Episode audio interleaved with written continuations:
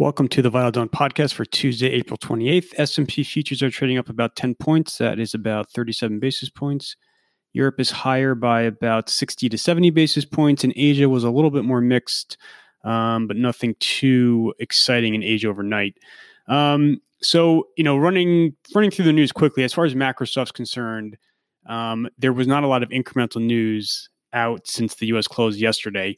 Um, I think reopening is is the main macro theme at the moment. The headlines are dominated by various different reopening headlines about individual states, individual companies, all pursuing reopening either right now or or outlining plans to do so beginning in May. Um, and that's occurring again at a state level, at a country level, and then at an individual company level as well.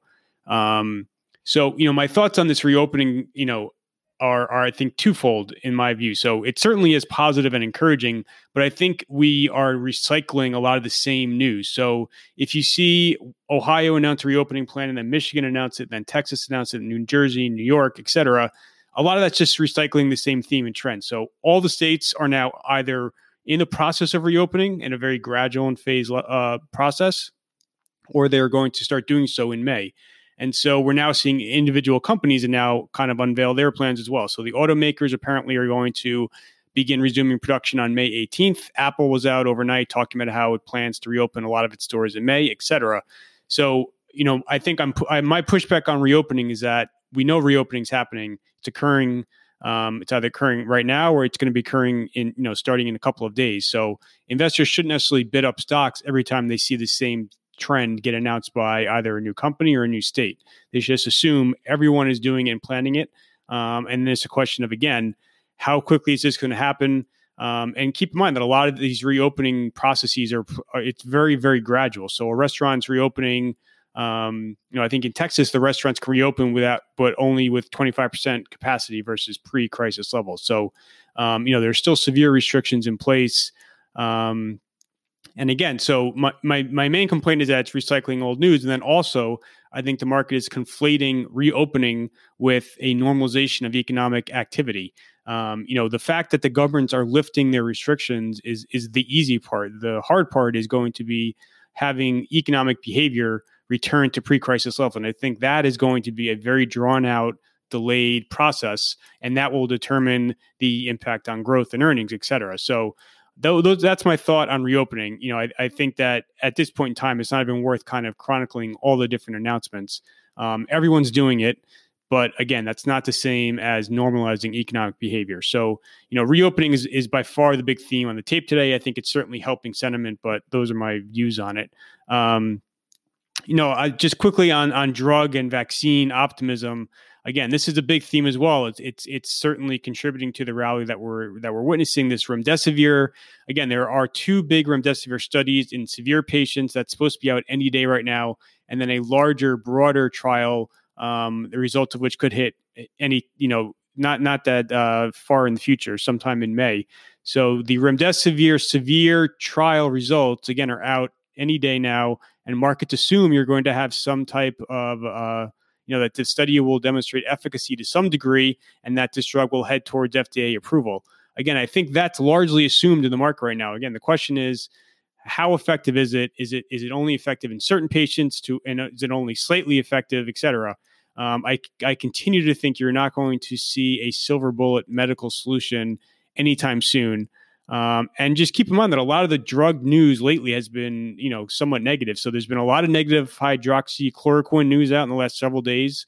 Um, you know, you had the that FT article about the remdesivir trial in China, um, and then just yesterday morning, uh, uh, Regeneron, which had a corona candidate, um, had negative news out on one of its trials. So you haven't necessarily seen a lot of um, you know positive news on the drug front. There was a positive vaccine article in the New York Times yesterday talking about how this um, Oxford University vaccine candidate is accelerating, moving forward very aggressively.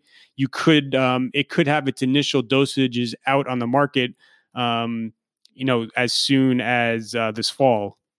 So that you know that certainly would be positive. But again, I think there's a lot to be. Uh, there's still a lot of work to be done on the vaccine front. All of these drugs that are in trial right now, these are all repurposed drugs that have been um, produced in the past for prior indications that companies are now, uh, you know, attempting to see if they are effective against coronavirus. But I, you know, I think the market should temper its enthusiasm um, with regards to some of the medical solutions. Um, so, in terms of news, again, that's that's it. You had this uh, on the testing front. You had starting in the middle of trading yesterday, a lot of reports and articles hit about you know expanding testing availability. The White House came out after the close and formally announced it. Um, you know, this is a continuation of of this kind of private public partnership that the White House um, has been working with various different pharmacies and retailers around the country to roll out testing. So this is a continuation of it. You had CVS, Walgreens, Walmart, Kroger, et cetera, all announced how they plan on expanding their availability of testing. Um, essentially, it's going to be sample collection sites, so you can walk into a CVS and they can collect a sample, um, and then they can send it off to a lab. So it certainly is positive and encouraging. Um, I, you know, you continue to hear reports that it certainly is not enough, that testing is not ubiquitous enough, and that the process is still not fast enough. Um, although progress is certainly occurring. Um, so those are really kind of the big macro trends. I would say there was no major eco data, no major central bank uh, news out overnight. Um, you are coming up on two central bank meetings with the Fed tomorrow, which should be a relative non-event. The ECB on Thursday um, is probably going to be a little bit more important. They're likely to expand their quantitative easing um, uh, quotas, just given that you know they're buying assets aggressively, and so they're you know they're due to run out over the coming months. Um, you know, again, I, I, as far as stimulus is concerned, it's it's similar to kind of all the reopening where. Um, you know, we know fiscal monetary stimulus, the fiscal monetary response has been overwhelming to this crisis, far and away beyond anything that's ever happened in the last several decades. Um, you know, I think kind of the big bang on stimulus front, especially in the U.S., came out in March. So the announcements at this point in time are, are largely incremental, including last night the Fed came out and expanded um, its municipal liquidity facility. Again, these are kind of incremental actions in my view. The big the big steps were taken back in March, specifically, you know, the Fed's commitment to unlimited QE, and then the Fed Treasury partnership that that gave birth to all these various little uh, liquidity facilities that we're seeing right now. Um, you know, so again, stimulus is certainly helpful, but we're kind of again recycling a lot of these same themes at this point in time. The, the you know the time to get excited about about reopening and, and stimulus was back in March when you saw the first inklings of it. Now we're kind of at the at the end stage of I think a lot of these announcements, um, and that's really my view on on the tape, and that's really why again I continue to to caution against chasing stocks up here. Um, and it's not because I'm necessarily pushing back on a lot of the the positive developments. Um, it's just a point of I think a lot of them are already baked into the to the tape at this point. Um, you know, the uh, just quickly, uh, you know, when you talk to people who are bullish and then you talk to people who are bearish, um, they're not even usually talking about the same subject. Bulls are completely writing off 2020. They're not looking at earnings right now. They're not looking at economic data right now. They're fully looking towards next year, where they assume that you'll be in a relatively normal environment. Um, you know, the EPS number for 2021 on the S and P the range is about 160 to 170. Um, and bulls will say, even if you look at the low end of that range and you put 20 times on it, you get to tape above 3,000. That that's kind of the very simple bull thesis. Um, you know, bears will will um, you know bears will push back on the 20 times again. So we're in this kind of multiple debate that occurred back in January, February. Um, and they also, you know, bears also think that you cannot just completely disregard what's about to unfold over the coming months and quarters, especially since we're not even halfway through this year.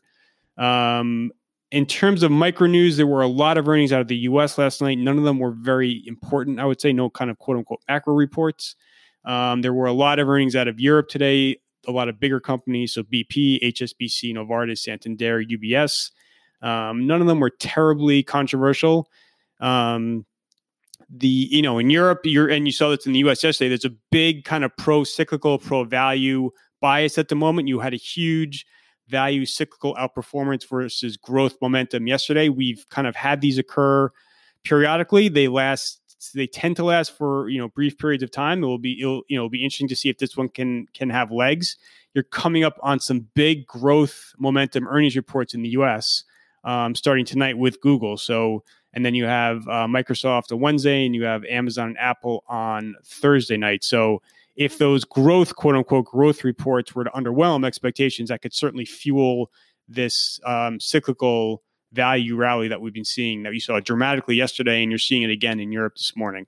Um, you know, with banks, you know, leading the market. Uh, so that is everything for today. Uh, just quickly on today's calendar, the focus will be earnings. So you have a lot out this morning. You have a lot out after the close. I've been sending around previews for the big earnings reports. Um, that's all up on the website.